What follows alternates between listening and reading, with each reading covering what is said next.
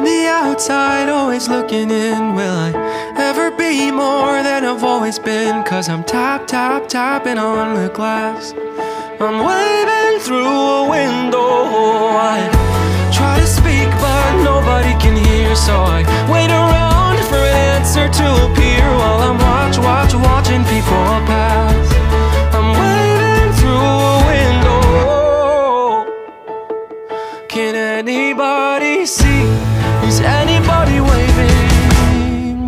At me? Hello and welcome to Sister Act. This is a, a podcast uh, with two sisters. We listen to, we watch movie musicals, then you listen to us talk about them. Uh, most so far, they're movie musicals we haven't seen, but this is the first time that it is a, a movie adaptation of a musical we are familiar with. Um, and It's Dear Evan Hansen. yes, which maybe you knew from the title of the episode, but now you really from Yeah. God's mouth to horse's ears. Um, yeah. I'm Nicola Ferro. I'm My- Jackie Ferro. And let's get into it. yes, let's. So, Dear Evan Hansen lights up. but Right off the bat, we skip one of the best songs. yeah, we really do. So the stage show open lights up on "Does Anybody Have a Map," which is by far the, one of my favorite songs in that musical. And a song canceled that here. like explains or just like gives some introduction to the characters. Something i actually think you're kind of okay without it. Like I, I don't think that it creates story problems to not have that song. It just like is nice to meet Connor and Yeah. see his. But, but we get that information later. Removing it right any away. song in this musical would not create story problems because Yes. no song propels the story in any way. Yes, that is in general my note about pace. It, much like The Greatest Showman, the music feels like a, a song cycle written on a concept, and then someone was like, "We should turn this into a musical and not change a thing about these songs," and that's the case here. Not not that that's the development story of Dear Evan Hansen. I don't know how it came about, but that's how it feels like it came about. So it's okay that they skipped this song, but it is kind of a bop. You're like, oh, what a bummer. But it's we start with the song that everybody knows from this musical, which is "Waving Through a Window." We see Ben Platt. He looks normal. It's just Ben Platt. Anyone who is saying that this movie is horrifying because Ben Platt looks so old is cyberbullying a young man who has an old face and he has had it his whole life.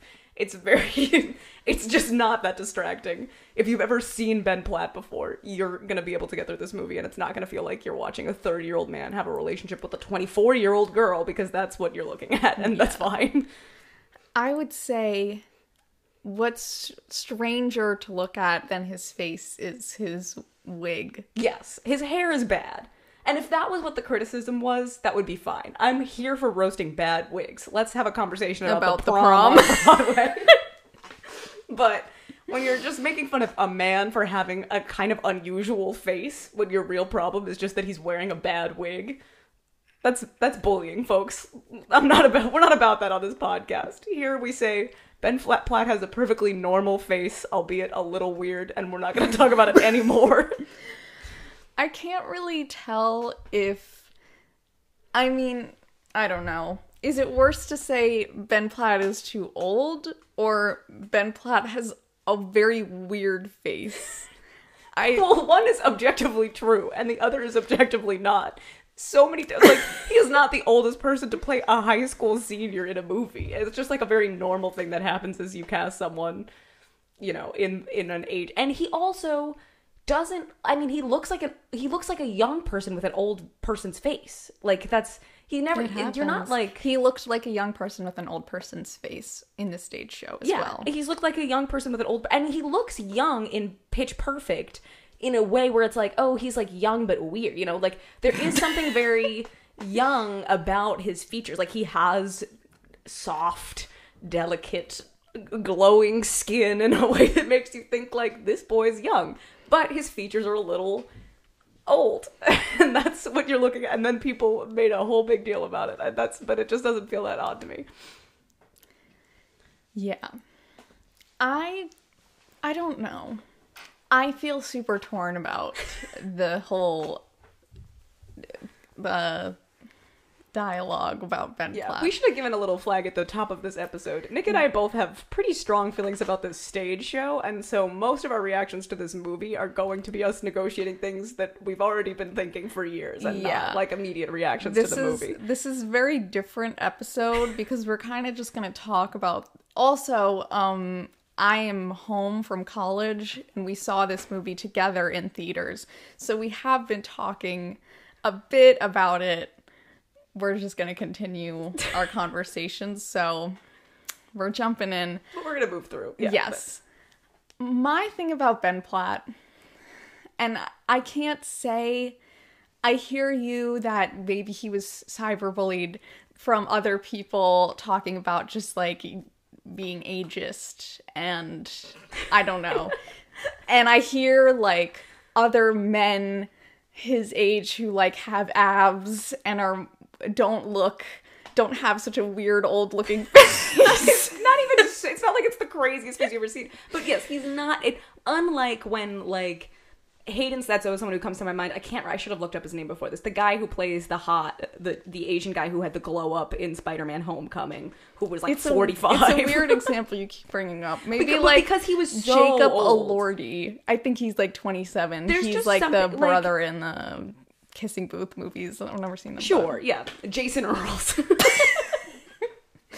that's more of a Ben Platt situation. Except people didn't complain. Yeah, exactly. There's something very visceral about the way that people have complained about Ben Platt being cast in this, and I think it is tied a little bit to the fact that he's not like the most conventionally attractive person, and he's not an unattractive. Like I, I hate that we're having so much of this I know conversation because I really don't think Ben Platt is unattractive. He's just not the mold of Yeah. men we typically see play high schoolers who And I- are actually adults.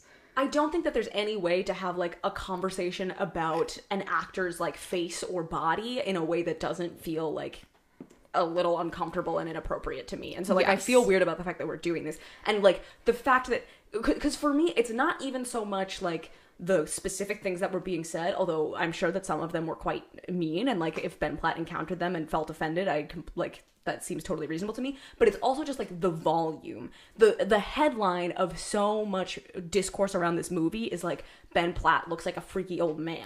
And which is not true you know and like that's that's the the exaggerated version of it. But even the not, the gentle one that's like you know uh, the casting seems weird is just i like i understand his defensiveness in pre- press interviews about this because it is like he's basically giving beat for beat the same performance he gave in the stage show that won him a Tony. You know, that was like critically lauded, and people were like, "This is like an up and coming talent to watch. He's this is this young man you got to keep your eye on." And then he gave the same performance. What five years later, and people were like, "This old man needs to step aside." Like it's just, it's too. It's people turned on a dime, and a lot of people did it way more people than who were reacting to his great performance in the obviously the nature of a play versus a musical is just that there were so many people saying like isn't it funny how this guy looks and that's i just don't think that's cool yeah, here's my take. When it was announced that he was going to be reprising the role in the film, I my gut reaction wasn't like he's too old. It was just like he's past it. He's done it. He has gotten older and he's moved on in his career and I would enjoy a younger or so, someone newer to the role to see a different interpretation because Ben Platt's interpretation of the role is so over the top in a way I don't I thought when it was announced that it wouldn't translate well on the screen and now that I've seen it I still think that way. And I know that probably other people were having much more surface level cruel things about his appearance to say and I understand that he got offended and defensive about that but I feel like other people although it was probably more subdued or like ignored because of all of the vitriol that was being spread some people did have like valid criticisms and concerns.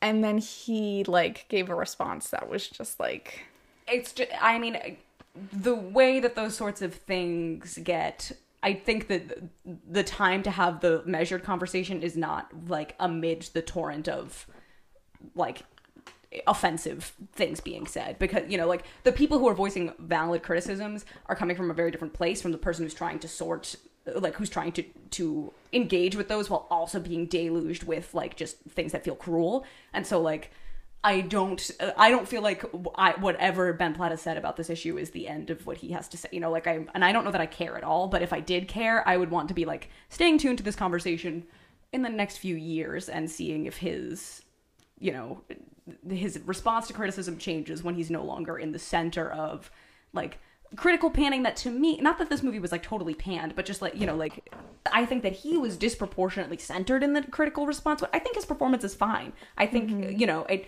i kind of disagree with you that it doesn't translate at all to screen. I think that it does it I translates didn't fine. say it doesn't translate at all. it's not as I just it's not like well he should win an Oscar for the same role, but it's not like whoa this boy's bad at acting. And I think that he has proved he can act well for the screen in like Pitch Perfect, which I have other problems for. But like he does know how I- to yeah, I don't balance know. his- it's not that he should. medium. It's not like I'm saying, oh, Ben Platt, stick to the theater. stage. But one, poli- the politician is like a super Oh, yeah, the over the top show, and he is very over the top. And Yes, like yeah, yeah, the yeah. is not that He's great, Adam but his performance works because everyone else is over the top and the premise is over the top. But The this oh, movie is not as campy as the politician. Yes. and he's doing so much more than everyone else. And it, it's not like it didn't read and it felt wrong and i didn't get the message because he was doing so much.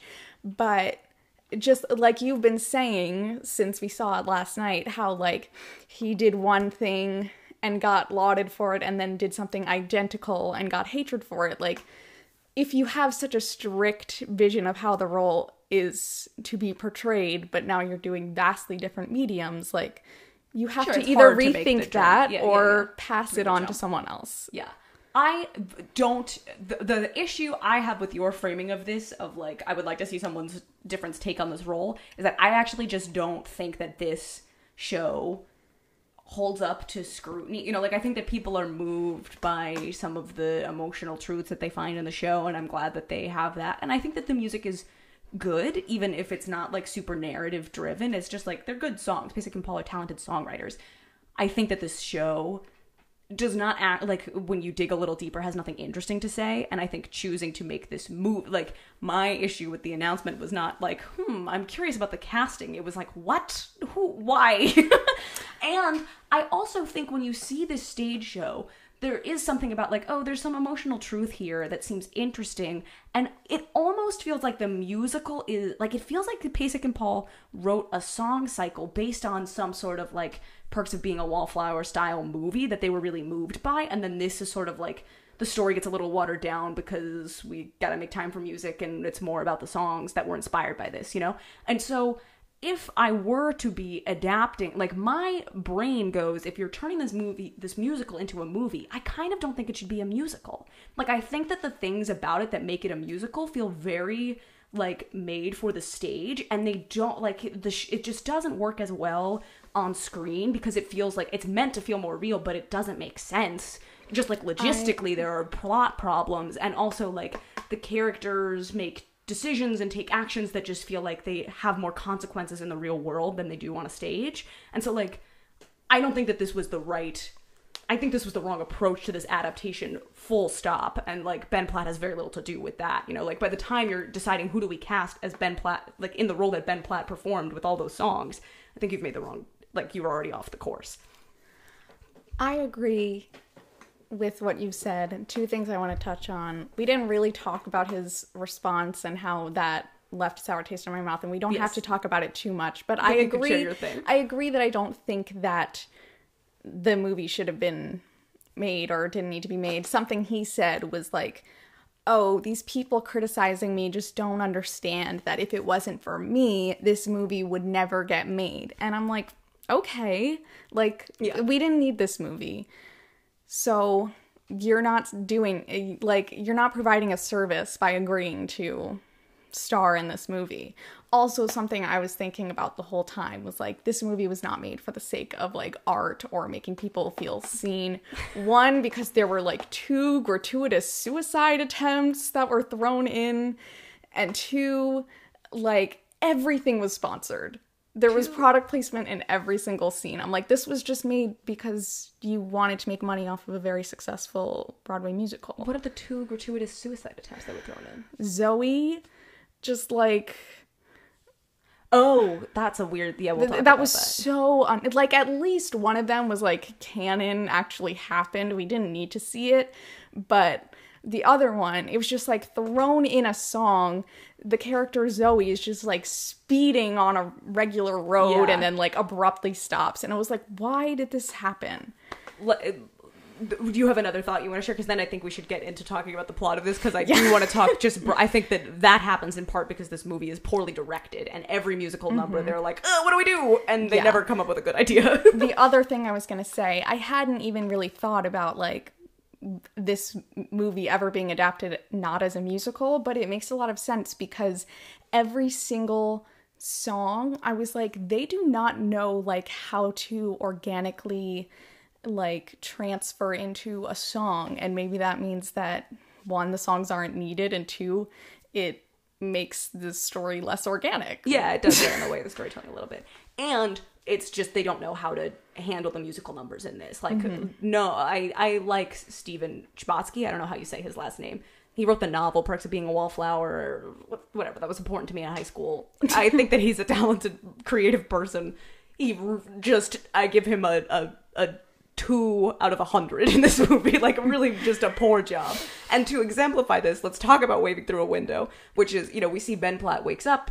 He, he gets ready for school, whatever. We get some dialogue with the mom, like happens in the stage show. And then we get to the school part of this, which is like a full chorus, bridge chorus. And all that happens is he is walking down an endless maze of hallways, and students are walking by him in every direction. Everyone's in constant motion in front of him, behind him, alongside him. And that happens for two minutes. it's like, why would you not consult some sort of movement director or choreographer to do something interesting? Let's have some waterfall opening of lockers. Let's have people look at him or people look away from him. But it's just walking, constant walking, every direction, a con- just movement. And then the song ends and everyone stops and gets in sort of their social groups.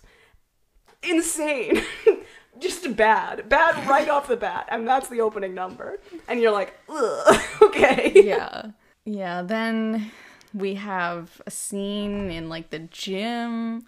And that's another thing that you've talked about a lot how it like a lot of this movie is set in the high school whereas most of the stage show is set in the Murphy house and it's just weird all of the time spent in the high school feels like a It doesn't feel like a very specific vision of a high school. It feels Yeah. like so there's the jazz band sitting there playing good for you which I was like, oh, fun, a little introduction. I know. I was song like, can't wait to hear it later. Yeah, but it was cut. but um, and Amandla Stenberg, who plays Alana, is like standing at this podium, and she's like, "Go Bulldogs!" or what's Yeah, what's the? I think they're the Bulldogs. no, it, Bobcats, It's cats, Bobcats, yeah. um. So it's just like a random. It's like an assembly. event. Amandla Stenberg is the principal of the school. I guess it's And the so- first day of school, but we never had any type of thing like this on the first day of school. Where the jazz band's already like rehearsed and yeah, that is like, actually kind of weird. They're just jamming. They're improvising together. um but Zoe Murphy plays the guitar in the jazz band The jazz band doesn't also feel like a jazz band. It feels like a marching band that has a guitar. that has it. a guitar yes that's i guess because it's not weird to have a guitar in a jazz band but for some reason it felt very weird it's because it was really a marching band Yeah. but then later she's like really into jazz band but anyway she plays the guitar evan is like sitting at the like av table Yeah, a fun detail about this adaptation throughout this music, this movie, you will find that like random details have been changed for the movie for seemingly arbitrary reasons. So Will Roland's character is no longer Jewish; he's now gay. Can't be both. jared Yes, thank you. Jared is now gay. Um, and also, he and Evan together are the whole AV club. But Jared is still mean to Evan and acts like he's cooler than Evan and like can't be seen around Evan. But he is. But they do the same in, thing. in a school with that's not very queer accepting. It seems he's the only gay student at school, and he's the only person in the AV club. But he cannot bear to be seen talking to Evan Hansen in school. And you're like, I don't know about this, but whatever. Evan is also just like visible in a way that he wasn't in the stage show. Like he sits on the side of the assemblies and runs the microphones. Like, and later students will be like, "You're Evan, right?" Like people know Evan mm-hmm. in this version of the story in a way they don't. In the stage even show. in the so there's an added song that we'll talk more about but um it's like we go back to the first day of school but from alana's perspective and before she says go bobcats she like looks at evan and he's looking away and she's like oh like this cool kid Cool on the av club attention to me. like like he is noticed he's not yeah, yeah. yeah. So, so and there's nothing wrong like i the part of this movie that i relate to is the beginning feeling alone and there's nothing wrong with like people knowing you but you still feeling alone and Yeah, yeah. depressed and anxious to talk to people even though they know who you are so I do think though that like the Alana character is sort of supposed to be that flip side of like you can feel really alone and be really alone, or you can be really visible and still feel alone. I definitely like when I saw the stage show, the character of, of Alana, even though she didn't have as much to like sing or do in the stage show, I was like felt a visceral connection to her mm-hmm. for that reason. That Well, I was always annoyed that she didn't have a song at the stage show because she really felt like a character who was a stand-in for like teen girls who like musicals, you know, like the primary audience of this show, and she doesn't get a song. Rude. So I like that she gets a song, but Yeah. And I liked the song, but Yeah. yeah. just so she was the representation of someone who feels alone, but like everyone knows she's like the president of the school. But now Evan is also like that, but he's like no one knows me and I'm like yes they do. So Alana, we see running the assembly. She's basically the principal of the school. Like the principal's terrible at his job, and that gets affirmed in a few scenes. it's just kind of like happen. You know, the whole thing happens in the.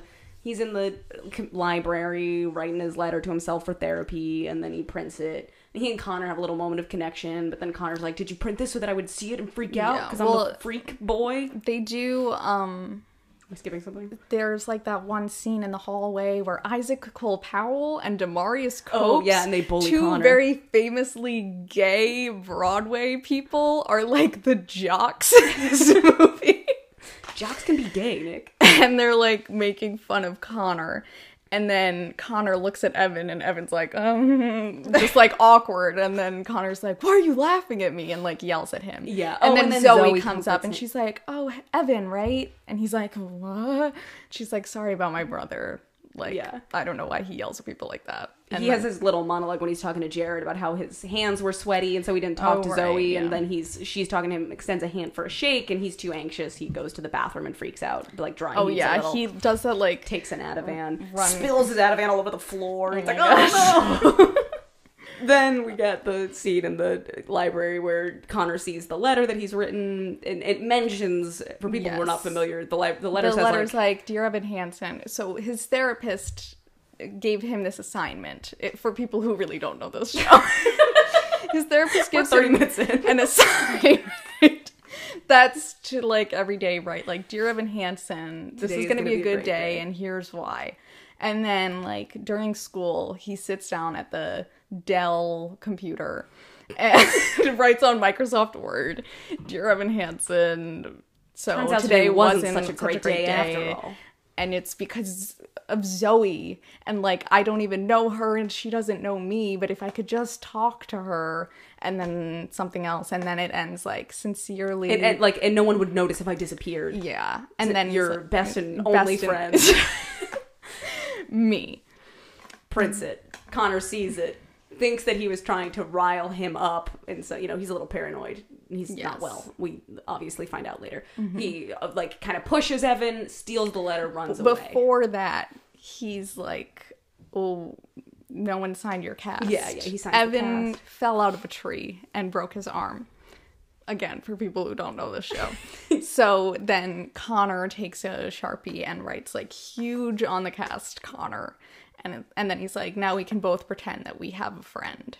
And in this, like, in the actor playing Connor here performs it almost like they're both sitting at the table with assignments from their therapists, and Connor's was like start a conversation with someone, you know, someone easy, Yeah. some loser like Evan Hansen, and Evan's assignment was write a letter to yourself, you know. So there's like an awkwardness and a forcedness about it, and Evan sort of, you know, like you feel badly that Evan's not engaging more because if you have context of knowing the truth about Connor's character, you like what it- what's about to happen. It's like, oh, he's trying like connect with him. You both you you could be friends for real. Yeah, they really could. And that that's true. I hadn't thought of it. It's like Evan's mom is like, "Why not today like go around and ask other kids to sign your cast?" And Connor's therapist is like, "How about today you like sign someone's cast?" Look for the weirdest kid with a cast and offer to sign it. But anyway, so yeah, for a second it seems like oh they they could be friends. Then he sees the letter and he takes it and he storms away.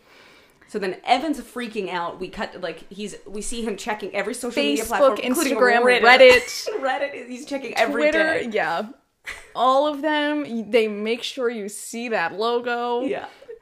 And he's just checking like Evan Hansen letter and no, No results anywhere. He tells Jared the situation. He's like, I, I, this letter, Connor took it. I'm afraid he's gonna do something with it. And Jared's like, Connor's a freak. He'll do anything. you better be careful. And then immediately we hear over the loudspeaker outside. Evan Hansen, please He's come to the prin-" outside? Yeah, they're like on the bus Oh my platform. God. And so, so, So like, he- don't yeah. want you to miss this. They're like Evan Hansen, please come to the principal's office. And He's now this like, is oh, the "Oh, moment no." where you're like, this school sucks because unlike in the stage show where you just don't really care that much about what's happening.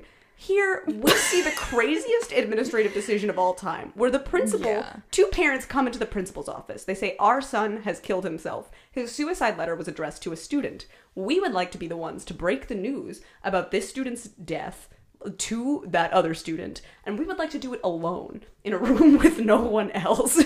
Yeah, and that's the thing. principal who should have some context that both of these boys were sort of loners and that no one had ever seen them interact. And in fact, probably some teachers had seen Evan get pushed around by Connor on multiple because it happens twice in one day. Yeah, th- literally yesterday, right before Connor took his life, he It's it he implied to have been three days, but Oh, yeah. right, yeah, because he was missing. yeah, yeah.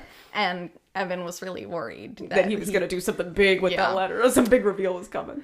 Um, but he very publicly shoved Evan to the floor and screamed in his face in front of many people in the school who probably like told a teacher if a teacher didn't already see it and, and report it to like so you got to assume there's some continuity to these dynamics. Like they're seniors and evan has been like a quiet awkward boy his whole life and connor has been like sort of sometimes violent and unstable in ways that you got like i don't believe that that's the first time that's happened especially because it happens twice in one day. And so the the complete failure of the principal to check in with Evan. No one checks in with Evan. Also, the principal doesn't call Evan's mom after this happens or get some feedback from Evan's mom about how they should proceed. Like knowing that Evan is a, a boy who has some difficulty and has struggled in different ways. Probably the mm-hmm. school nurse knows about his anxiety because he has I'm permission to carry anti-anxiety medication Yeah. on him. Like you yeah like like just so many opportunities for the situation that's about to happen in this movie to be thwarted by some administration and it just doesn't happen and then you think like and you see this this black man who's the principal of this mostly white school and you're like interesting situation. This man's terrible at his job. This is racism. Hiring this black man to play the worst principal in america. He doesn't get to say a word. I don't like that casting. the only the only words he says are Evan Hansen come to the principal's office and then when Evan gets to the principal's office he says um Connor Murphy's mom and stepdad are in my office. They want to talk to you I didn't ask why. He's just as shocked as the student body to discover that Connor Murphy is dead a couple days later.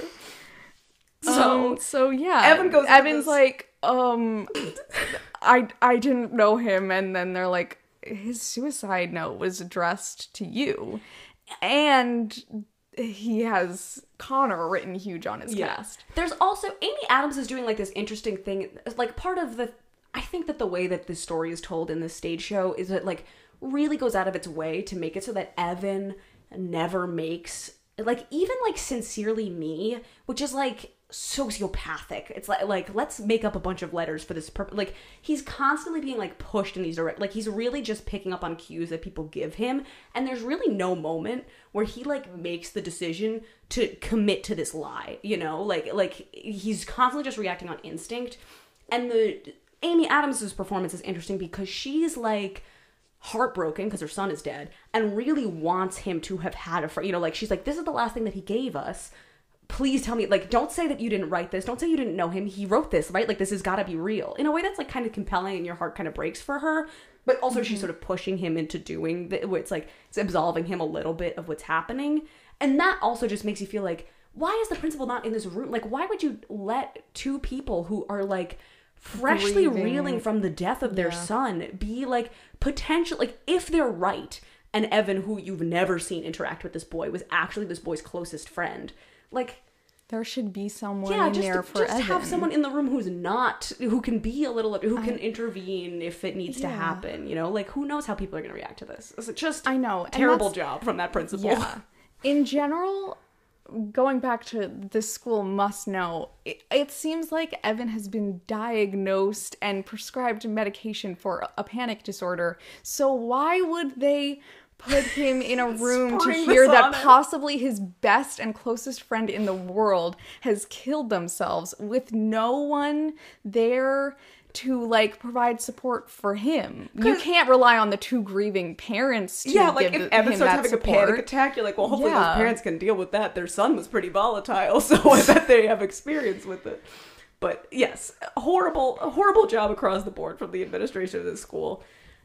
Then she, we actually don't see this happen, but Evan's talking to his friend. It almost looked like they're green screened. Evan's running kind of fast, and the friend is walking. And then later, the gym teacher is like, "Hey, pick up the pace." But you're like, "How are they moving at the same speed?" He's not running really fast. He's doing that thing that I would do in gym class where you're literally going at the speed of walking, but make it look like you're kind of running.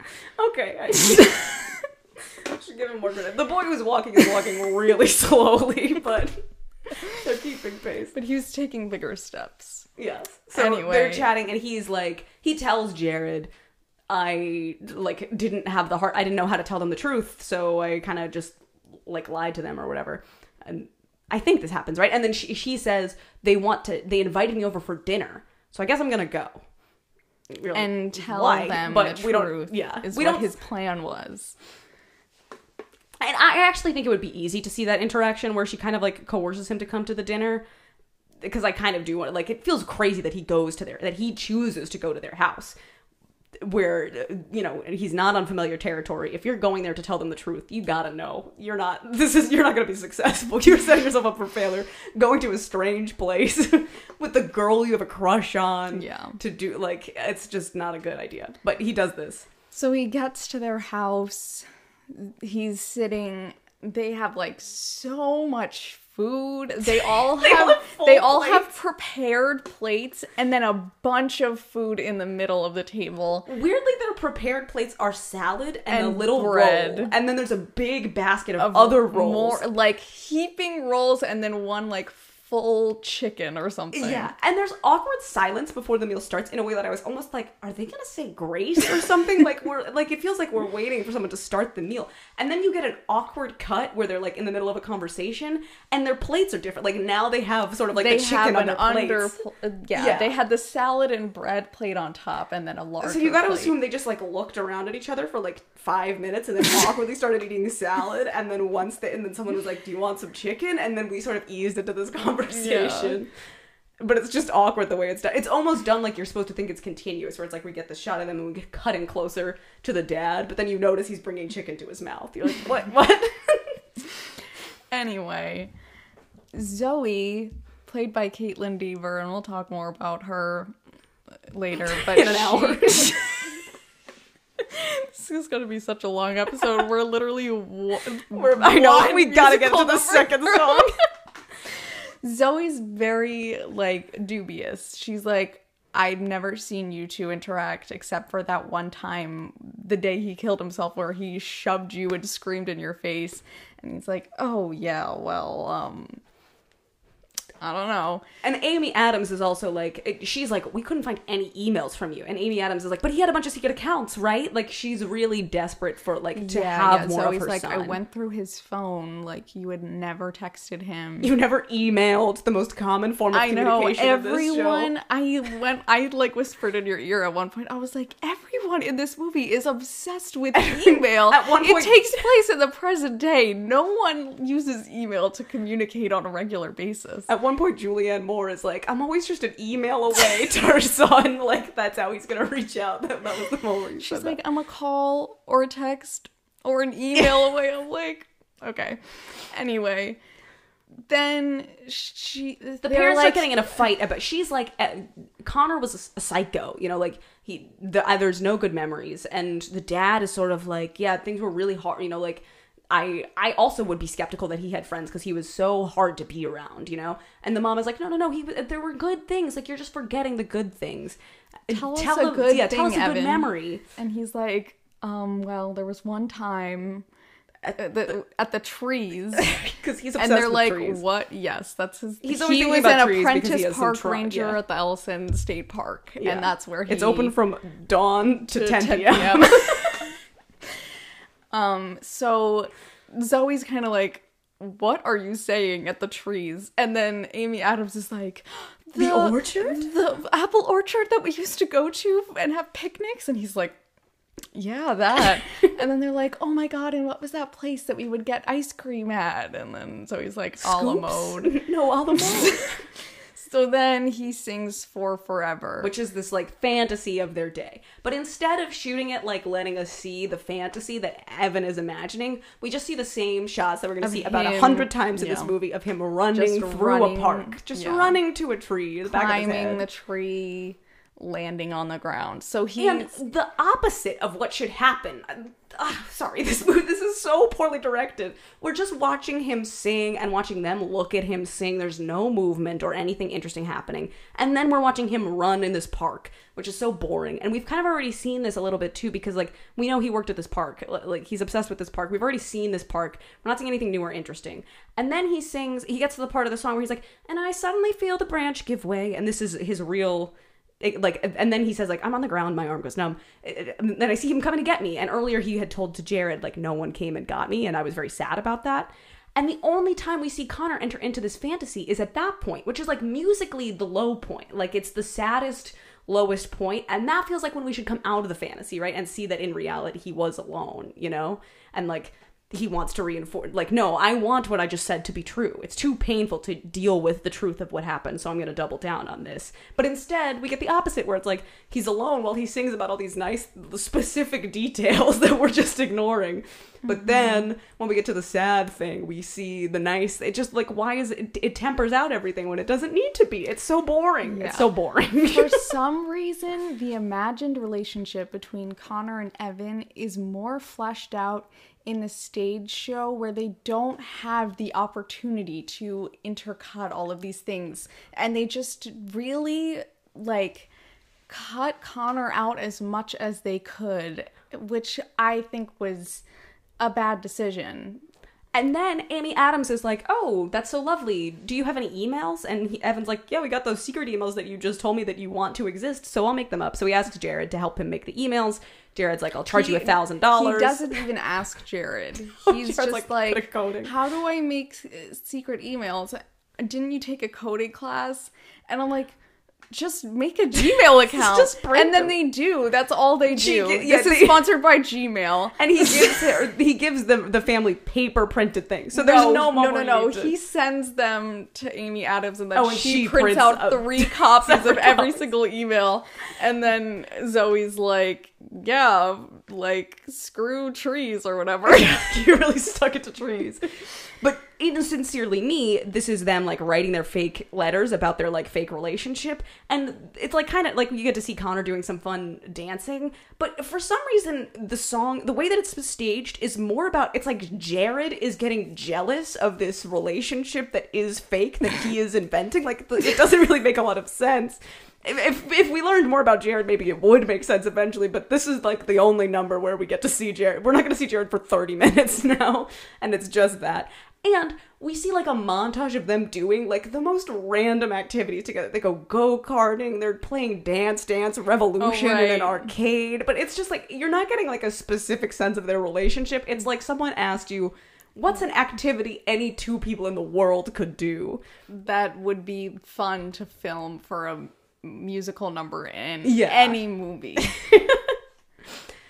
yeah you there's no sense of really like there's not any substance to this imagined relationship but he gives these emails to amy adams amy adams prints them all out Yeah, distributes she's them reading them and she's like, "Oh my gosh, Larry! Larry's the name of the stepdad. Like, did you, are you reading the things I gave you?" And he's like watching football, and he's like, "Yeah, I'm reading them right now."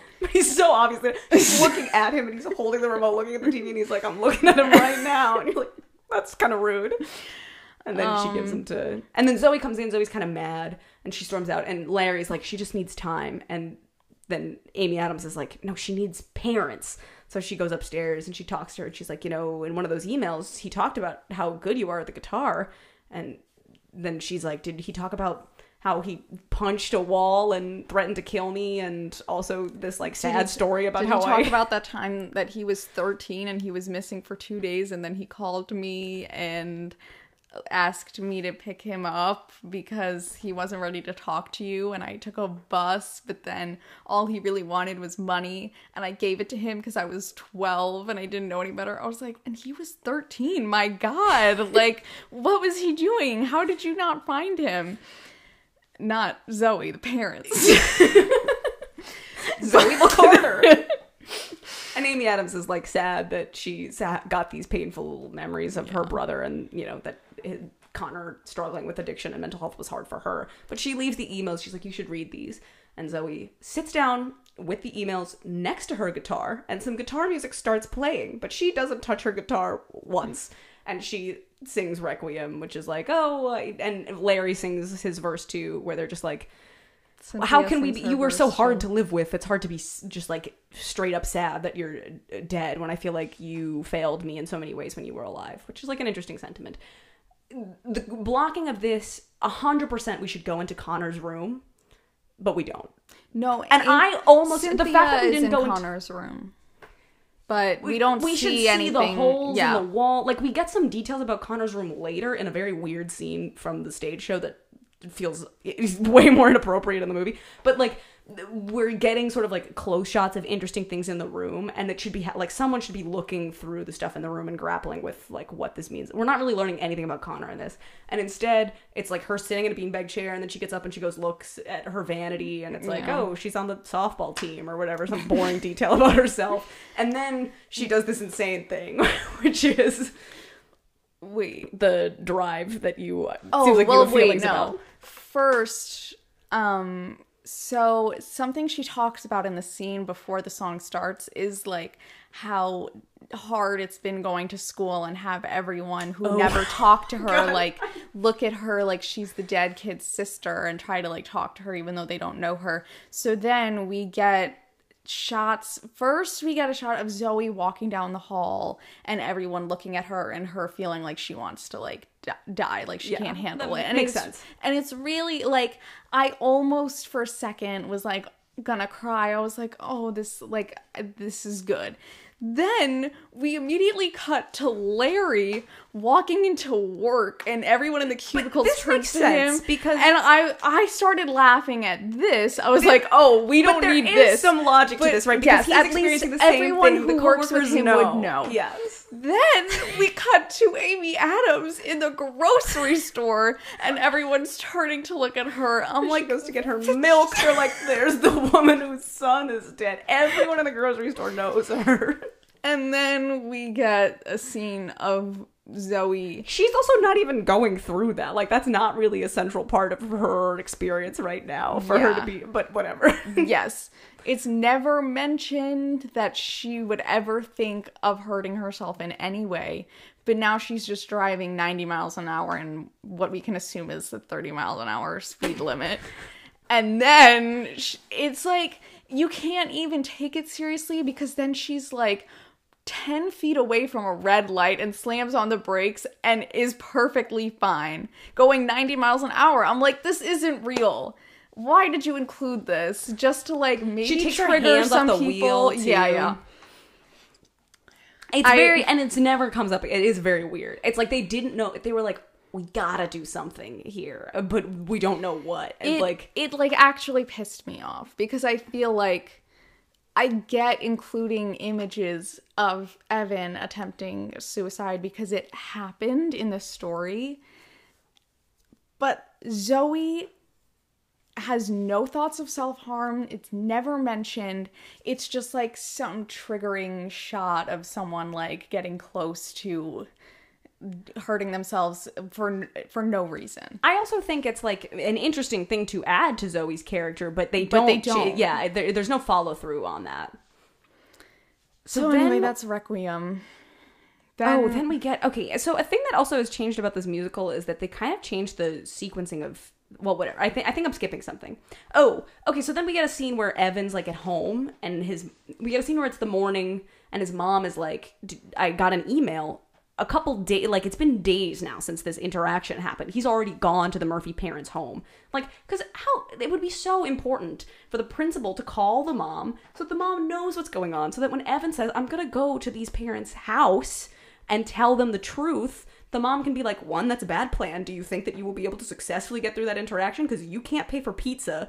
But two, I'll come with we'll you. come with you, Yeah, yeah. like I will help you do this. Like failure, 100% responsibility falls on the principal for not communicating early with the mom. Just sending her the same generic email he sent everyone, letting them know that a student has died. Mm-hmm. But she's like, oh, I noticed that you have Connor's name on your arm, and he lies. He's like, yeah, I didn't know him, but everyone's writing, it all writing over his stuff. name everywhere in memory, so I wrote it, or Yeah. someone wrote it on my cast. And and she's, she's like, like, "Oh, that's, "Well, nice. that's I'm glad that you're getting Like, involved yeah. Mm-hmm. and sort of like being with the student body. Like it feels like a good way to be connecting to people." Yeah. And she's like, "Hey, let's do Taco Tuesday." And he's like, "That'd be great." But then, then, she has to work. She's Yeah. a nurse. she's just a nurse, thank She's goodness. not studying. she's not a nurse who's also studying to be a paralegal, which is the best change this movie makes, But except for the third act. she's- picking up um an extra shift, so she leaves a message. Sorry, Taco Tuesday next week. And scholarship Then- essays. Also, she's like, "You should Oh, write yeah, some yeah. scholarship essays. You're a very good writer. This is something we hear a lot, and we never get payoff for." But Then he gets a text from Zoe saying, "My mom wants you to come over to eat some gluten-free pie, apple pie, apple pie." because the orchard, you know. Oh, we love apples here even connect Bethesda. Maryland.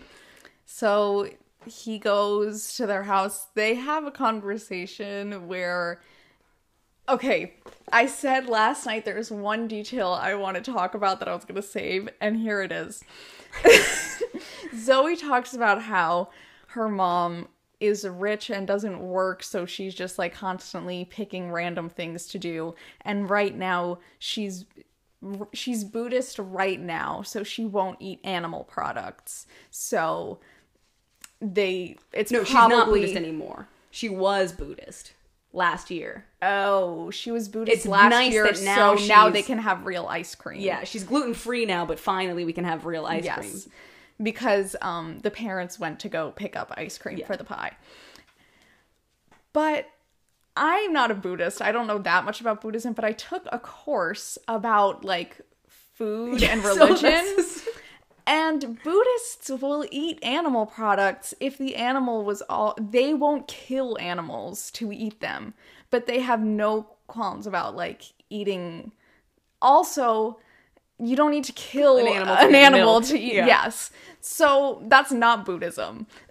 but also that makes sense because she's doing probably some in Yeah, some like wacky yes, white lady exactly, version of. Buddhism. So I just wanted to briefly talk about that. How it just is stupid. but It's also like an interesting detail about the mom that you never really see reflected in like the way she, She- talks. in the oh no, go, no, go ahead. Well i thought you were going to talk about the stage show and that it is kind of part of her character that she's just like a mom like a yoga mom who like is rich and does things like that but um anyway then She's like, "Can I ask you a question? Why did my brother's suicide note mention me? Like, I really don't get what that is, and I can't stop thinking about it." And you're like, "Yeah, yeah that makes sense and he's like, "Oh well, he, you know, Oh he- yeah, she's like he like never even like noticed anything about me. And he's like, "No, he noticed a lot about you." And she's like, "Like what?"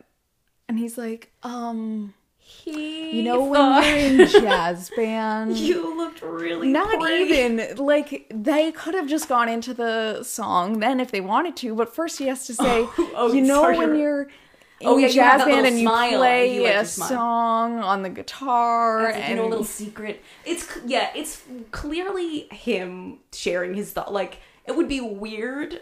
We don't take a moment to think about it, but it would be a little bit weird if Connor had been like, "Isn't it so interesting how my sister has that smile? Like she knows a secret, but she can't share it with anyone." And it's like, you know, just whenever she's playing the guitar, it's like she's got a sh- whatever, like just a really rambly thing about his Yeah. her expression. yes, it is very obvious that this is just Evan talking about his own things that he's noticed, which I don't know, it's I don't like the whole being in love with a girl who you like watch her every move and have never spoken to her and then she getting fills out the, the girl quizzes that they put in those teen magazines? Is she filling them out in school? She's This taking them to jazz band practice. This song is the worst song. Like this moment in the stage show is immediately preceded by them.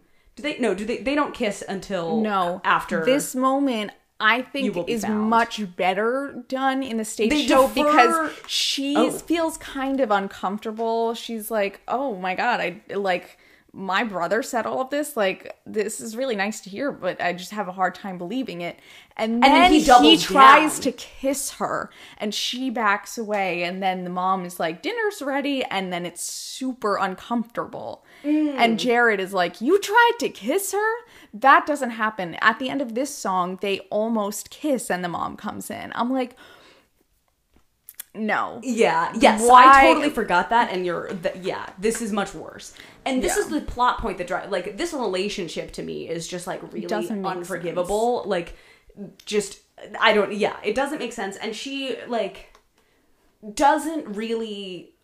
In they, it feels like the movie is trying to absolve Evan in a way that the stage show does. You know, like in the stage show, he makes her uncomfortable, Yeah. and here it's like she just really likes him for reasons that she's never able to articulate. You know, when she sings I know. only Even us, when she like sense. admit like confesses that she likes him, she's like, and I don't like you because you were You're friends s- with my brother or like the reasons that she actually likes him. I just like you because you. I was like, so you don't you don't know why you like Yeah, him. right. And then you like him for those reasons that you could actually like articulate. yeah, But but so like in this, it feels like she like I don't know. It just feels like it's they defer them getting together by a couple songs. Like I think it happens. They kiss after "You Will Be Found," right? They kiss at the end of Act One. yeah. And here, And then they don't kiss until the end of "Only Us," which and only like us? like it, it's as if it's like oh if we give it some space maybe you'll feel better about them getting together because she'll get to know him a little bit more and also like you'll forget like, like it's just like oh they're so deep in the lie. He couldn't have done things differently. Like it's it just feels like it's excusing objectively the worst thing he does. Yeah. which is th- pursue this relationship that we know from the very beginning. We know he's interested in this girl. And Mm-hmm. it feels like he's lying very deliberately to be in a relationship with her. And oh what was i just gonna say? Oh yeah. Only us in the stage show they start dating immediately after you will be found and then that's they're already dating and Yeah. she's just like you don't have to like feel so like nervous like i like you we're dating. In this one it's like the song that makes them date and it doesn't, it doesn't really, really work. work. Yeah um, Anyway, they sing yeah. that song. They're like ice creams here. They have the ice cream. They have the apparently terrible gluten free. I know they're pie. like, doesn't this look unedible? I'm like, no, it just looks like a pie. and then we see Evan sort of like watches longingly as the parents have some banter of like, oh, we- we're a family, you know, and that's something he doesn't have. And you're like, oh, he doesn't have that. Then we cut to like a weird scene at a playground at night, or like does oh, does Alana text him in his room first? yeah. Somehow, oh, Alana came up to him in the cafeteria because Alana's planning a She- video. Yeah, she's pr- Or a planning a memorial. memorial. and she was handing out um bracelets. This is How an does extremely she stupid scene. think? She comes oh, up to she Evan comes and up and she's she's like, like- "I saw you guys talking in the library, and it Yeah. seemed like you got in a fight. Like, did you know him? Would- she's like asking everyone to speak because she, she doesn't know anyone who was actually friends with him, so she's just like trying to get someone to participate in this memorial. So she asks him. It doesn't seem like it's anything special. She's just like trying to pull It feels hairs a little out. special, special though, because she's going around sort of with a clipboard, and then she sits down at the table with him and is like giving, you know, gives her Well, his, well, here- doesn't give her him her number, but somehow he then has it. maybe um it's because she notices him as someone who's also Yes, suffering. she so she yeah she's like we both seem to feel alone i want to like reach out to yeah, him much like Connor. Yes. Mm-hmm. Evan constantly rejects people reaching out to him because they also are lonely. He only Yeah. wants popular friends, and she like said Jared. she said that she work did a presentation with Connor in the 10th grade. We can assume that They're then at the end she's like, "Well, if you change your mind, like text me."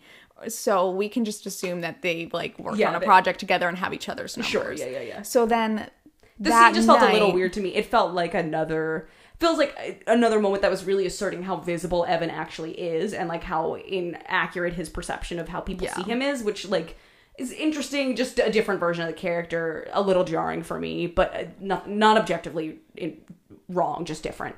Mm-hmm. Um, So, So then, they text. Yeah, she sends him a text like, "Can you meet me at this can you playground meet me at the night?" playground? this isn't So- romantic, and it won't become romantic, even though it really feels like it will now.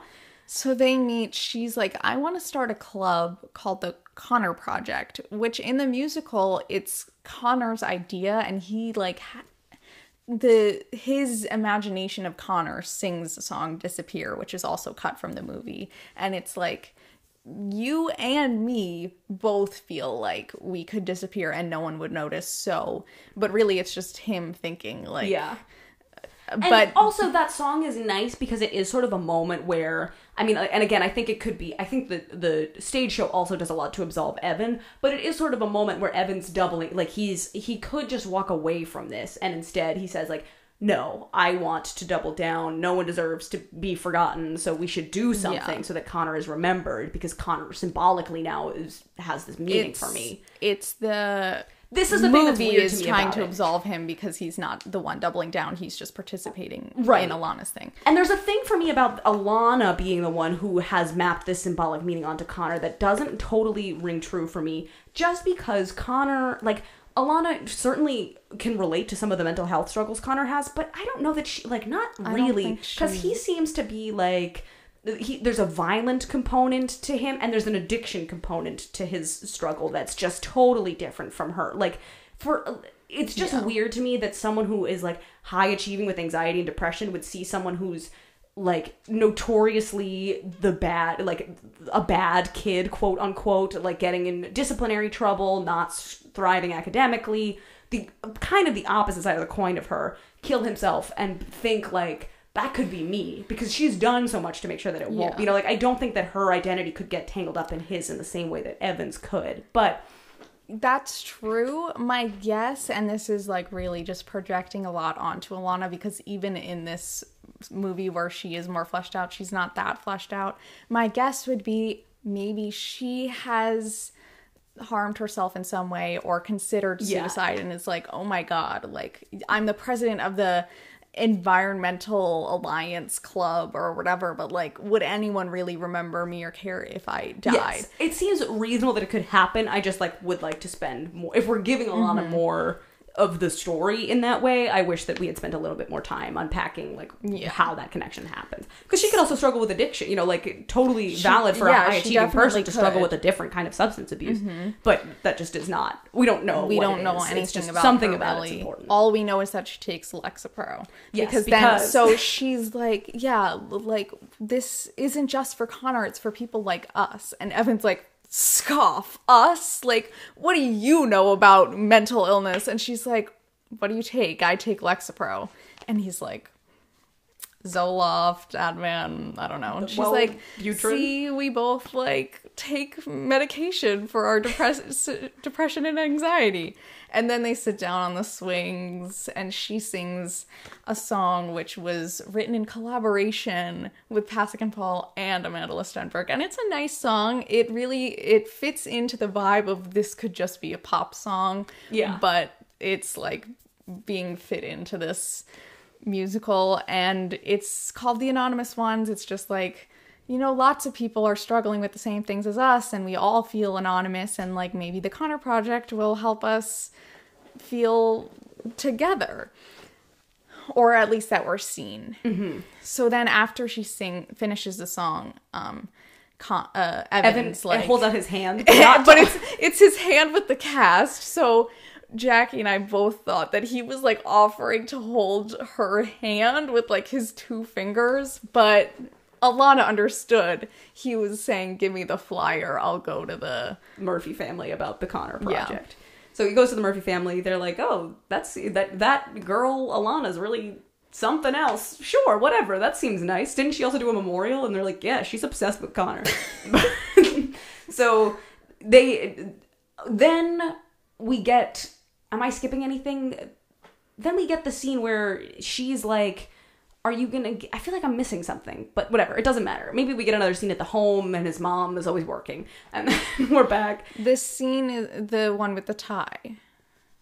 Yes, That's what you were going to. Yeah. I think that's the that's right scene. away. That's just kind of awkward. Then they're like, "What are you gonna say?" Maybe the mem- oh he yes, because she they say she planned the memorial tomorrow, and now she's planning this other thing. She And yeah, he's like, literally yeah. the scene the scene outside ends with Amy Adams saying, "Come with me."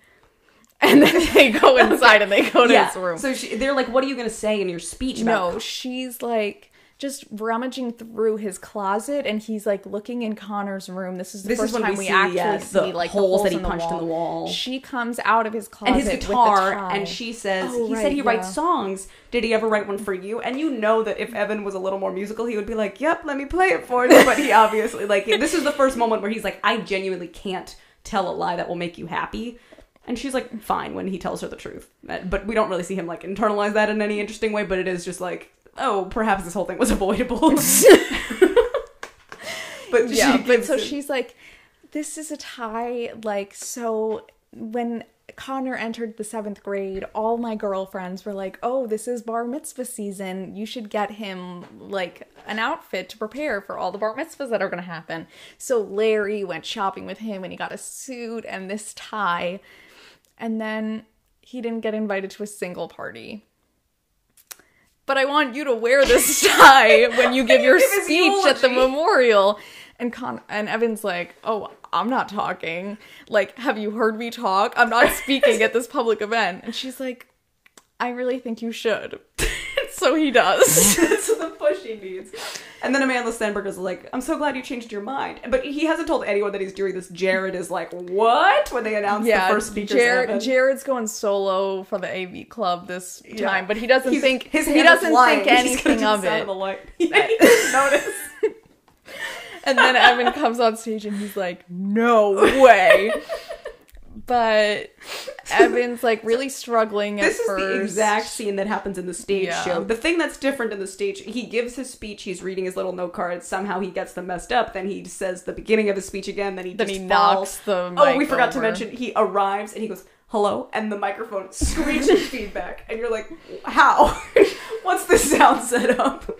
Someone announced him, and there was no feedback. Anyway, then he it's knocks the mic because over. Jared doesn't know how to handle the AV by himself. freaking out. he thought that everyone was gonna be so mousy quiet. He put the gain all the way up, and then he was like, "Oh no, he can speak normally." Anyway. Evan, then Evan falls, he drops everything, and then there's this awkward moment. And in the stage show, it's quiet, and you are the audience watching this boy recover. But instead, what we get here is that we watch everyone, Everyone- watching him. We don't really see him, and everyone's like, let's pull out a phone because this is It's- embarrassing. it's so funny and weird because it's like in the musical part of the story is that everyone films him his speech and it gets passed around and it's very meaningful to people all around the world It's also kind of like But- a really dumb point in, the music. Like it But doesn't really make sense, but it's a but kind it's of powerful it. song. Yeah. But in this, everyone takes out their phones to record him make a fool of himself, and then when he starts to like get into the groove and start "You Will Be Found," we see a jock put his phone down. but luckily enough, people continued recording that it still got passed and they around. post the YouTube video. They His posted it on Instagram died. You stories. won't believe what happened next. but it seems like the one that got the most views was the one that Alana posted on her YouTube channel. yeah, Because is then that the one titled "His Best Friend"? No, Died? no, no. Okay. That one's just like Evan Hansen, Connor Murphy Okay, memorial Yeah, or yeah. something. But that's the other thing that I'm like, we don't really need to think about this in the stage show. We can just assume there was one YouTube video that lots of people saw. But on this, we hear characters saying the number of views, but we also see it being passed around every platform on Instagram stories, on Instagram like videos, on YouTube. I'm like, Facebook how can one thing be like accumulating this many views? Like you're not actually getting a sense of how many people have seen it. But who cares? Evan gets like well, the hap- 20,000 Instagram followers. I'm like, oh my god. We also get um, people are recording, people are making reaction videos to this eulogy, a normal thing that people do all the time, and people are posting video responses, and then we get this absolutely goofy So montage of all these things, like a Facebook ad, like just yeah, a bunch of literally feels it. like a Facebook commercial in the middle of this movie. And then they zoom out, and it's uh, they, all, all these tiles are a montage of Connor's face, and then we letterbox this picture of Connor's face with like a Facebook post, like a description comes up and like 700 hearts or whatever, And, then, we pan, and it's and Larry looking at, at the, the photo. and then and he cries. Oh And yes, good acting. And he does a good performance. He he is. There's a plot point that Larry hasn't cried yet. Yeah. And then he goes home. He like gets out of work and everyone's like, "Where's he going?" And then he doesn't leaves cry until he gets home and then he like His wife hugs him, and like, oh. tears. And Zoe watches, and she's kind of moved. Yeah, that was all she needed to heal was see Larry cry. Yeah. And then she's hysterically crying outside Evan's house or Evan's just like going to their house and she's waiting for him outside. Anyway, Yeah, it doesn't really make sense. he's like, "What's wrong?" And she's like, "Your video, those words. I have my brother you back." gave me my brother back." We also between that sequence, I think we get because that's right before Only Us. We also get the first meeting of the Connor Project. No, that, or maybe it was different in the movie, but that's the In, end in of the, the, movie, song. yeah, yeah, no, but in the movie, Oh, it wasn't. Okay. yeah, in the movie we get the first meeting of the Connor Project first, and Jared is on the board. You're like, He's- oh, I guess he cares about He's this. He's the head of global communications. This is we haven't seen. Jared in 30 minutes. He's finally back. He's the head of global communications for the Connor Project. They they Their talk about their mission. The Connor yeah. Project's full. Everyone's interested in the Connor mm-hmm. Project.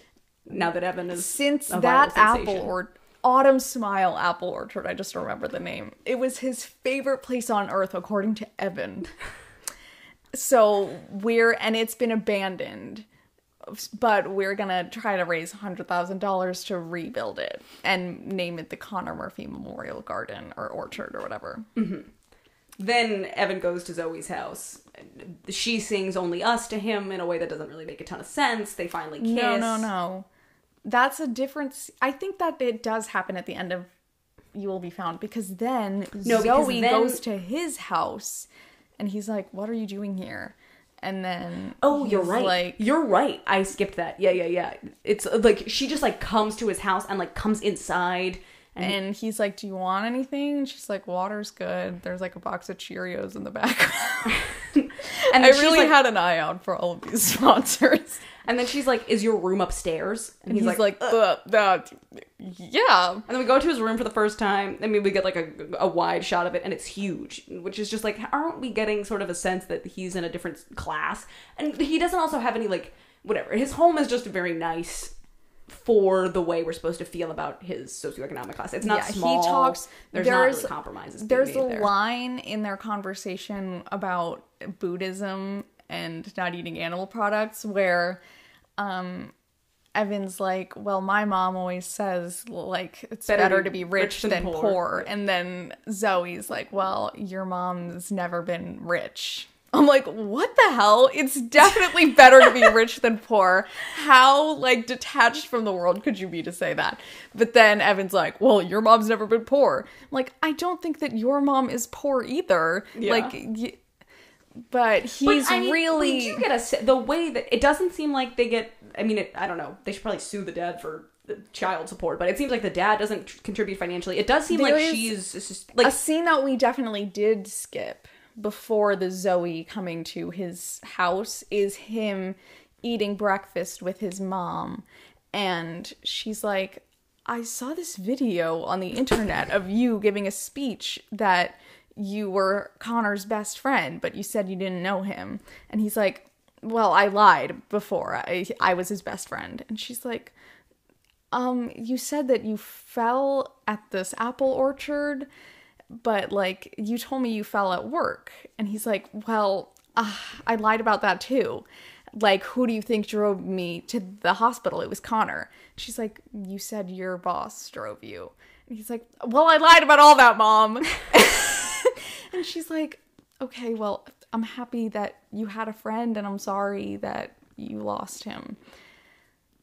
And then that that's that scene. Oh, and she's like, um, Dr. Sherman called and said Oh, that you're you missing had an you- appointment, yeah. And he's like, I missed one, and she's like, those appointments aren't cheap. aren't free. Oh.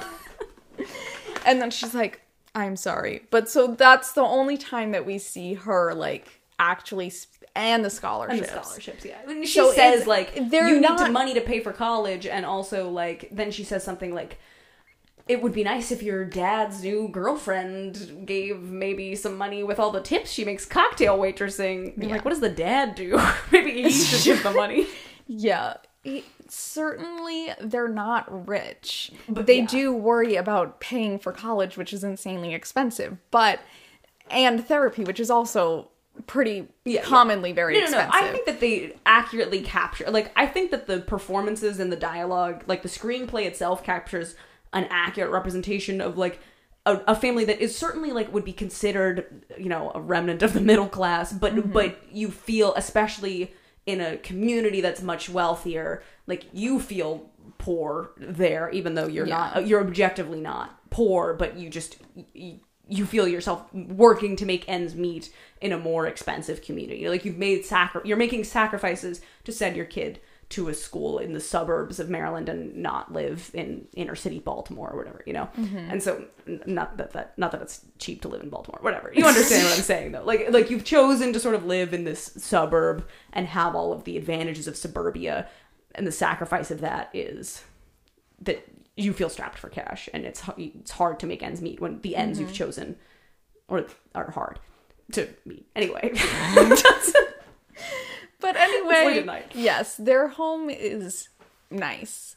And yeah it's just Zoe's a failure in the, room. production di- design to mirror what that's what i was trying to say is that they mm-hmm. don't match that in the, the production design when they could easily you know like it's just a poor directing poor design And zoe comes over they sing only us they kiss yeah. they're dating now then we get a little like series of During Only Us, we get a montage of them going to prom and them at a carnival on a date. And And, also- we get montage of, well, it's not a montage, it's just one scene of the, the Connor project has really slowed down. yeah. And Alana and Jared are like sitting there, and then Alana's like, we'll just have to start without him.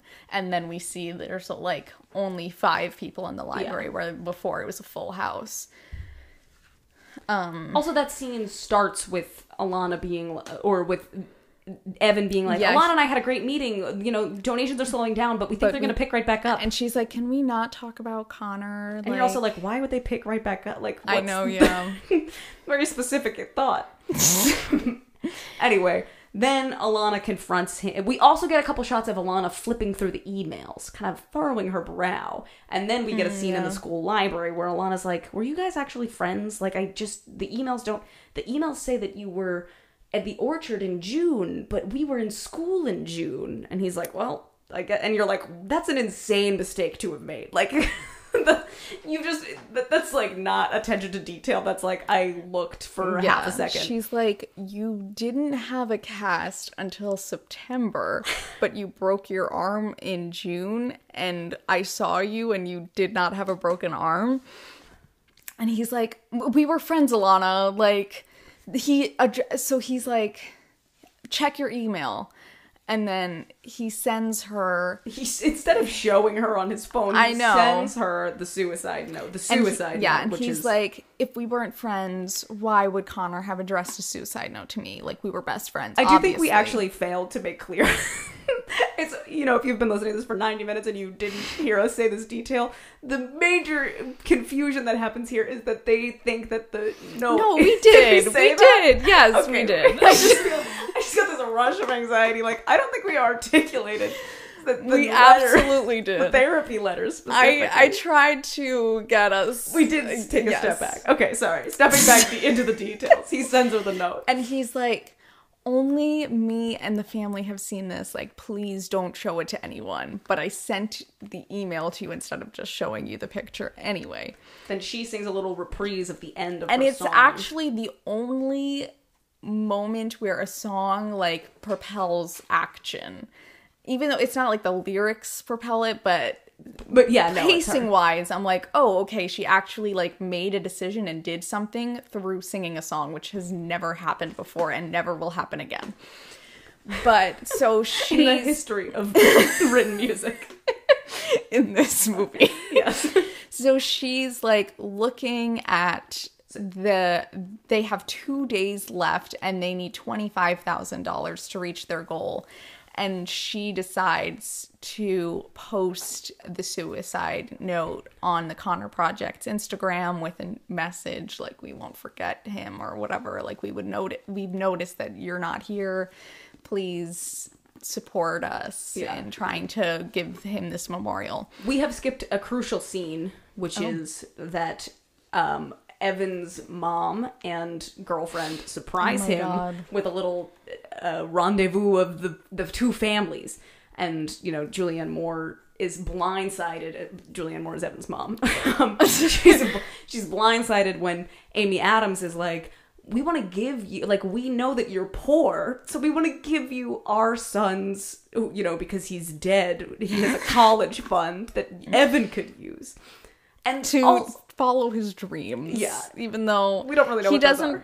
He we hear he's a good writer, but he, hasn't has, written a single he's expressed no essay. interest in writing any of those essays. Doesn't really seem like he even cares about college. That like if he cared, he would sit down to write one essay. you almost think that he, like, sort of is a little unkind to his mom in being like, oh, I'm too poor to go to college. College is expensive when it's just not something he wants for himself, but he's like, pretending that he just can't do it and making and then the mom's like coming up with these solutions that he- Yeah. it's not the problem.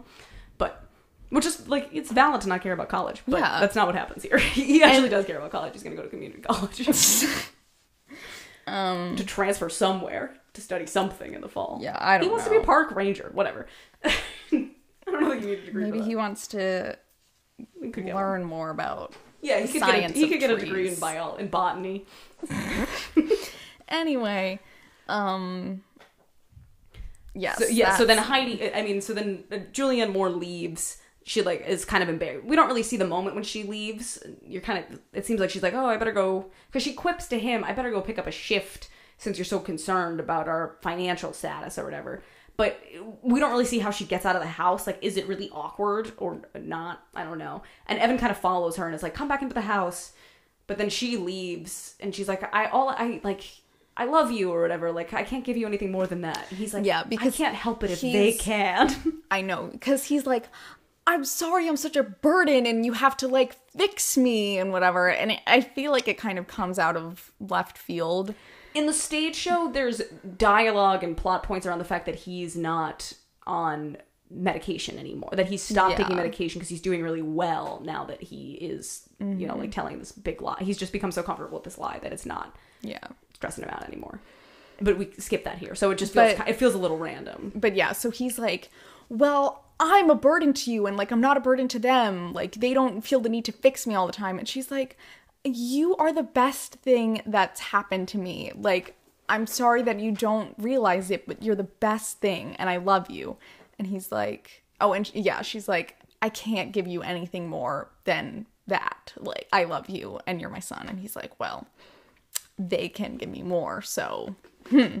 and I was like, like then later we talked about like you should not surprise your son with a panic disorder with something like that.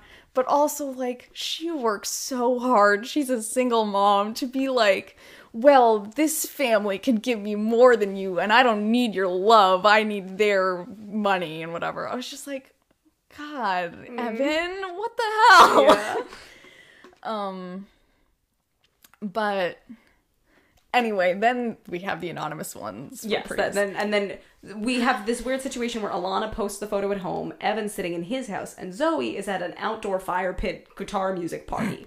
And it's a jazz band party but also her parents are at the grocery store and it's crowded. I don't know what's going on. and the parents so, so you know they post she posts the photo and immediately people are Are like, like- screen capping it and they're like lol what horrible parents that the suicide like note was it's addressed, to his Evan. friend Yeah. and not to his family and then they're like i'm looking into this family they're rich like why won't they pay for this Which like is why a are good you question. what money the heck is up with these with Larry's coworkers who are so concerned with his every movement, but they won't chip in a twenty five thousand dollars for this apple orchard? Like, yeah also the college fund. Not that I think it ever there's justification for harassing people online, but you do feel like you could have just gone to the Murphys and been like, "We're so close. Can like, can Yeah. you help us raise some of this money?" All that Larry did to contribute was he sold some of his baseball memorabilia. That's he didn't even give cash. I was I was about to say like we don't know how much of the seventy five thousand dollars came from them, but that is true that they were like just kind of pawning things off. I'm like, don't you have like Money? a whole yeah. Yeah. But um yeah, so then they're like freaking out. Zoe, everyone at the party is like, "Oh my god, Zoe's such a freak. We're all gonna look at her." She's like, "I gotta go." And then Evan comes running to the. He's like, tells Alana, "You're like, you gotta delete the photo." And she's, like, "I already did, but it's all like over." everyone screenshotted it and posted it in other places. I'm sorry. And then he gets to the party. He's like, "Where's Zoe?" And they're like, "She, She left. left. We don't care." So then he goes home. no, he goes to their home. That's what I meant. Oh, okay. he lives at the home. I just meant he goes to the home that we spend more time in Yeah, in yeah, this movie. And she, Zoe answers the door, and she's like, "Things are Things not are not good, good in here." and he's like, "I felt like I had to come," and you're like, "Why?" But you know, like it's nice that he came. He he he feels connected to this family. So Cynthia and Larry are fighting, and it gets re- so a plot point that they've added to this is that Larry is Connor's stepfather. yes, this and is one of those sort of arbitrary detail changes that you're like, sure. but that um he like took on that role when Connor was 3 and that he's like been like their dad and that he had a good relationship with Connor when he was younger And their biological he's, father like, died, so he's the only father in their lives. and that he's like really tried to be there for Connor and Zoe yeah, maybe even more than Larry in the stage show. Like he really, Mm-hmm. yeah we get a like, sense that he like cares a lot about him these kids. being a father to connor and zoe is like more important than it was to larry in the stage show because he doesn't have that biological affirmation and there's a scene with him and evan that's like Where they don't kind of throw to break in away glove, but they could, and it feels like it would be more meaningful. it does i was like it's a stupid song, but I was like actually excited that it was about to happen. One, because I was excited to hear that guy sing it, and it felt like it would actually like have a new meaning really and nicely be choked like, up and like you do the hard thing because it's mm-hmm. the right thing. Like he would have really, Yeah. it- he really he struggled with that in a way that Larry mm-hmm. feels a little more like an afterthought in the stage show. Yeah. And um Evan's dad we know has left them. He lives in Colorado. And then we see Evan like scrolling through texts and he texts his dad all the time and never gets a response and the only text he's gotten from his dad in like a year is that it says like sorry can't talk right now And another one and that then says another K. one that says K Yeah. it's um, like it's heartbreaking. yeah But so the parents are like it, when the family is struggling with suddenly being like trashed online, they get the scene that happens in the stage show. Someone calls the house. And you, the mom's like, "What? Hello?" And then Zoe sort of takes the phone and is like, "Don't call here again, you stupid idiots!" and they're they're not sure how to respond to this. The dad's like, "Just ignore everything, turn everything off."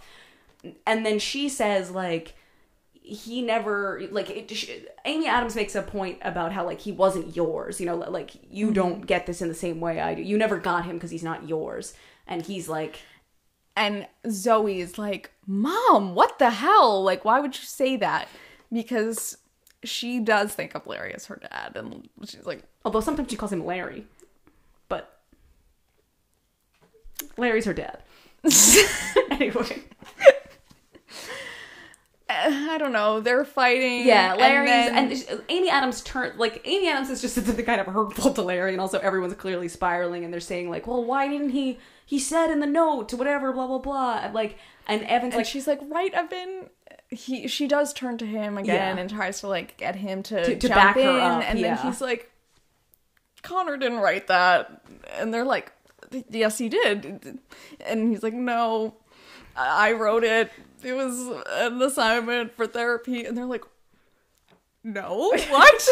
and then he's like, yeah, I never knew him. I'm really sorry. He stole it in the library, and then he just had it on him when he killed himself, and then Amy Adams is like, but you went to the orchard, and he's like, no, we didn't. I broke my arm at Ellison State Park by myself. And then he sings my least favorite song in this. I actually don't dislike this song. Sometimes it gets stuck in my head. but the song this is the moment in the stage show that bothers me the most because we just get this song and then we cut to like one year later and Yeah. how things have sort of wrapped up. And the song really bail like it starts in this mo- in this horrible moment where he's like telling this family the truth and he's like I don't know what to say words fail. And then he just steps out of that scene and he sings this song about just like his internal monologue, his thoughts. We see like I think pieces of the, I don't know. There's like letter, there's words on the stage now. The house is gone. I mm-hmm. feel like maybe we see a little bit of Mike faced or something. the the family's still there, but they're like Frozen? dark in darkness Okay. or something. But in this, he stands there and sings this whole song to them, crying, so emotional. the family is destroyed. Zoe is destroyed because she's built this romantic relationship with someone. We can assume that they've been together for a decent amount of time. They, went, to prom, together. Um and now she's realizing that everything is a lie and like a patholot like horrible lie. Yeah, so many And lies. and he walks deeper into their house as he's singing. He's like coming around the table towards them in a way that it's just like if you were really in this situation, I would feel so unsafe. I would be like, get out of my house. Like I don't I mm. feel unsafe with you around. Like Yeah. But instead he's like so uh, you just feel really badly for them. In a way, in the stage show, it's like they're in the dark, and so you really just care about how Evan's processing this horrible thing that Yeah. he did. But in this, it's like you're watching them watch him. It's like you feel so badly for them that they have to just mm-hmm. watch this man cry in front of them. And then we also go back to those shots of him running through the park, and then we And then he is when goes we to the park. see- Oh right, and he cries at the foot of the park. yeah. But this is when we see him like climbing, and then what really happened, and him like letting go and falling on purpose. Um, and that's words fail. then um Then his mom comes home, and it's lower stakes. In the stage show, I mean, I think that the stage show and the movie both really like fail to do justice to the reality of Evan's self harm. Although I like, I appreciate the depictions of Evan's self harm in the movie because I feel like the stage show really dances around it when it's a pretty important part of like why he gloms onto Connor in general. Like, I think that it just well, I I don't know. I feel like the stage show makes it pretty clear without having to show it like because he has a conversation with imaginary Connor Yeah, and he's n- like did you really fall or did you let but go he doesn't yeah i understand I- i don't think that he says to the mom in the stage show I really- let go I really don't I- remember if he did that or not. i not. don't think he does because i feel like the only time where that's really like pointed to is in that conversation with imaginary connor and not ever like so i appreciate him telling the mom like i did this know, horrible yeah. thing but he doesn't really tell the mom like i lied to this family And also, what happens in the stage show is that he comes. It's like there's a moment where you're sort of like afraid Connor's gonna. I mean, Evan's gonna go hurt himself. Also, I think that happens in Words Fail is that we stop in the middle of the song and he's at school, and then he tells Zoe like, oh, "Why Oh, that's haven't you guys posted? Why haven't you told the truth to everyone? You know, like everyone deserves to know." And he she no says, he was walking down the hallway and sees her and she clearly doesn't want to talk to him she's extremely hurt still like on the verge of tears and he walks up to her. I'm like evan leave her alone. She does not feel comfortable around you. You've been like ruining her life. And he's like this isn't fair. And i really thought that he was gonna try to like make a case for them to get back together. I was like evan no. But but he was saying this isn't fair. Like your family shouldn't have to go through this. Like it's on me. Like you should tell everyone. And she's like my mom won't tell because like she doesn't know what you would do if you had to be at the like she's like, we care about you, and she's already lost one. She Yeah. lost one son already, which you're like, whoa, this lady is really attached to this boy I who has revealed himself to be not the person for. But whatever, you can't. I know. I would. guess. I mean, I don't know if you like really took someone in and felt like they were son, and then learned that they were a complete stranger, and you'd be like, I mean, they're not a complete stranger, but yeah, like of They- all people, they have the closest like, relationship. It I feels. let a complete stranger into my home. Yes. but then I developed a relationship with him where he does feel like a second. you son. kind of get why she doesn't want like you do understand and also they're mm-hmm. experiencing how vicious the internet can be this is the thing for me is that i feel like i have a lot of issues with the end of this musical and i wrote a little song that was like what i think should happen my belief is we talk so much about how evan is this good writer right I think Evan needs to write. I think the way you make amends here is you write a letter to the family that apologizes and also that explains the situation. And you say at the end of the letter, you have my blessing and encouragement to do whatever you want with this. Like, you can put this online and set the record straight because that absolutely deserves to happen. But also, if you just need to like put this behind you, it's your call. Like you have my absolute blessing to do whatever you want to do to move on from this in whatever way makes sense. Because like I think him posting what he does is he posts a little Instagram video where he's like, "Hey, I never knew Connor."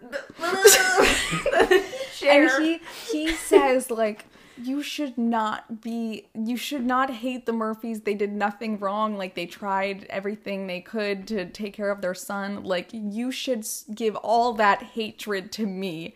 I'm like no you should not be asking for hatred because you know that you will do something terrible to yourself if you're receiving it like And just also- ask people say I am so incredibly sorry. I can't believe what I've done. It really got away from me and I'm sorry.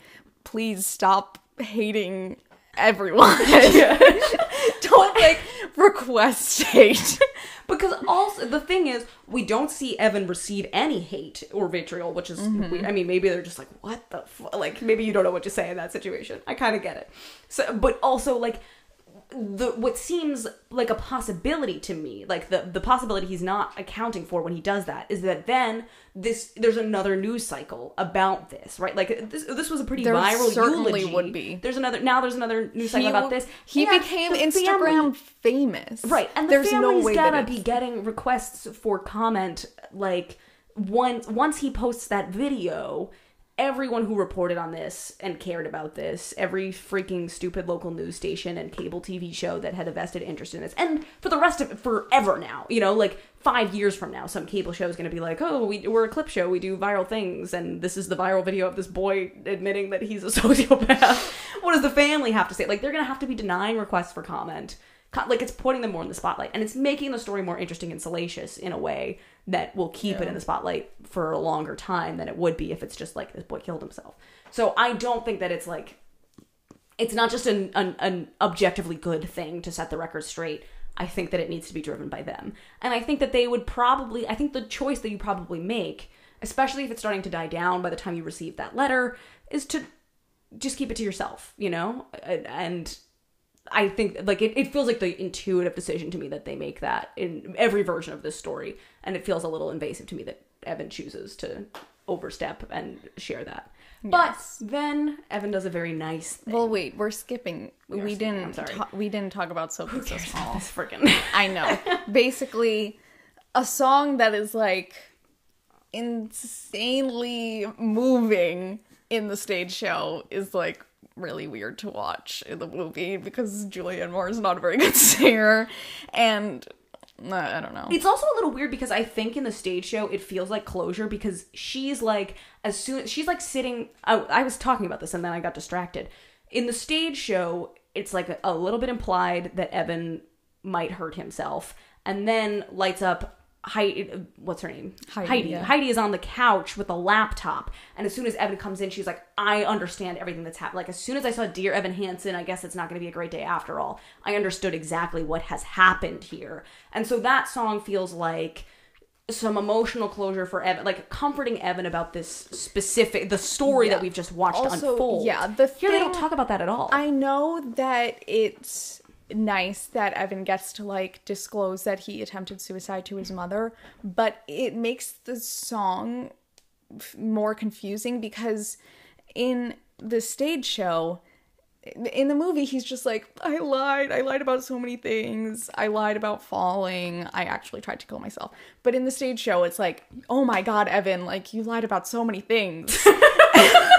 and then she's like, I love you still and everything's gonna be okay. Like right now everything seems so big, but like one day it, Yeah, it will right. seem small and like I'll tell you like I when your dad left me, the house felt so big and I felt so small, but like I will always be there for you and like it is a better it, yeah it's a song about like i will be there for you and also this too shall pass and the this too sh- like but it's not it's like a weird this too shall pass to tell to someone who just disclosed to you that like they uh, tried to, to hurt themselves as opposed to like i did a, a horrible I'm thing a teenager yeah. and I made a mistake. right I like s- it's a good it's like hey let me tell you a story that might provide you with some comfort and also just demonstrate to you that i still love you even though you've done this terrible thing whereas like it almost feels like it's affirming because he says like how could you still love me after i tell you this horrible thing that i did and like it feels silly to be like spending so much time to affirm like no i still love you even though you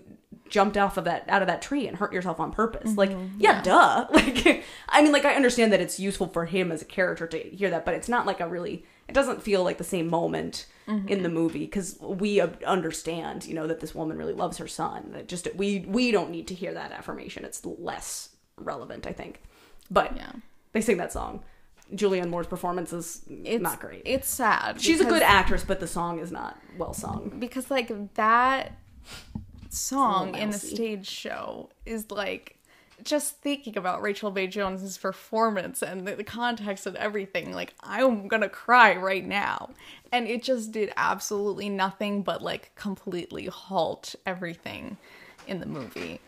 So then we get Evan posts his Instagram video, and then we see him doing this thing that at first you're like, So he's like reading every book that Connor said he liked in the middle school yearbook, and you're like, this is a well read kid. It's like John Grisham novels and, and Kurt Vonnegut. It's it's a nice mix of like college The level and then also yeah. like middle school things. Everyone is staring at him as he reads Cat's Cradle in the cafeteria, and he's like, whatever, back to my book. He's really resilient now. He's, this experience is really and he's going through handling pressure. Facebook finding Yeah, What- he's like anyone who was tagged in a photo with Connor. He's messaging them. I see you were tagged in a photo with Connor. Can you tell me I'd love about to him? learn more about his life. And, And I'm like, I'm mad. I'm like, you have hurt the family immeasurably. Can you please just leave Connor and the people who were close to him alone? Yeah, but like it's too late to be friends with Connor. Like, what are you gonna do with Yeah. this knowledge? And also, the poor people who, if you get in touch with anyone who did know Connor, who has seen this viral Instagram video of you saying "I lied," they saw your viral eulogy, and then you're you admitting that whole thing was fake, and then you're reaching out to them and you're like, "Can you tell me some things about Connor?" I'd be like, "No, what are you doing?"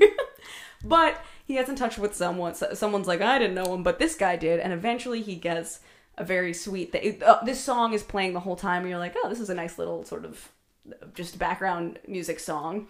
And then we discover that this song is, is it's on a flash drive. Connor wrote. Yeah, and, and, he played it at in rehab. And I was thinking, I was like, I feel like you're not supposed to record people in rehab, like it's confidential. Well, but did. whatever, it was nice. he doesn't distribute it. I mean, I think he gets permission to whatever. Uh, people, he's he sends it to the family, which is very nice. He sends it to Alana, who did have this, this really deep vested interest in Connor, so it's like that's nice for her. And he and sends, he it, sends to it to Jared. Jared. And in the movie, you don't like get, Jared is the officer of global communications for the Connor Project, but you don't get the sense that he cared at all. and then when he opens the video, he's just like, "Oh, that's nice." I'm like, "You did not need. We didn't need the Jared closure." but it's really nice to see the family watching the video Yeah, and they all like they're all moved. They Mhm. they, They come brings them together, together. It's and very it- yeah. it It, makes like- it worthwhile. It makes all the weird Facebook messages. Suddenly, I was like, oh, I am Yeah. so okay with this. Actually, this this worked out well. If it, It- didn't work out, it would have been really inappropriate. But and it, It's a good felt like to see Zoe watching it, it it did feel like in a way Evan did give, Give her, her her her brother, brother back, back, and it was really nice. yeah, Um, and then, and then we get the same epilogue you get in the movie. not really necessary. I mean, in the state, yeah, where they're He's like at the like- orchard. She's like, I didn't think you would see it, so I asked you to meet me here. And he's like, I'm going to community college. and then that's the end of the movie. then he writes a letter to himself that says, "Dear Evan Oh, yeah, today is gonna be good." today's gonna be a good day because today you are you, and that's enough or something." Yeah. The end. Thanks for. I'm sure this was longer than the runtime of the movie. No, it wasn't. Actually, I don't know the runtime of the movie. It could have been. It- I've been recording for a minute and forty, an hour and forty-two minutes Me point. too. And the Does it movie say the is un- 137, 137 minutes. minutes. Okay, yeah, over two hours. We can we can go for another half hour. Because you gotta cut some stuff out. But we won't. Uh, thank you for joining us for this too long conversation. I think that this was probably more interesting if you already had some baseline familiarity with the. I know. but if I, didn't, I don't think we did. We definitely talked about the plot, but this wasn't our best job at recapping. But I hope that you got something out of hearing this conversation. If you were looking to participate in the discourse, but you also wanted it to be prefaced with sort of 15 minutes of conversation about the f- discourse about Ben Platt's appearance and then never bringing that up again, this is the podcast episode for you. I, I'm proud of the way we structured that. I think it was I, I think it was apt. sure Because, you know, his appearance isn't actually very important No, to it's not the movie. And we his just needed to preface it and then talk about the movie. yeah. All right. Well, All right, you don't need to see that movie, but if, if you have already, let us know your thoughts in the comments Yeah. down below. Are there comments On on, the app? podcast? Maybe we should find a way to let, Let our people engage with audience of our family engage. If you're they're in our interested. audience and you don't have our cell phone numbers, you can DM me on Twitter at Jackie Frack and we'll find a way to let you engage with our podcast. Maybe we should. I don't know. It's not like we Maybe. I have that many work. listeners. Yeah. You can DM me on Instagram at Nicola R. Ferro. Um, you know how to spell my name because I'm the producer of this podcast. And yeah, if anyone actually reaches out, maybe we'll make a social media for this podcast. Maybe. That would be interesting. But you gotta ask explicitly for it.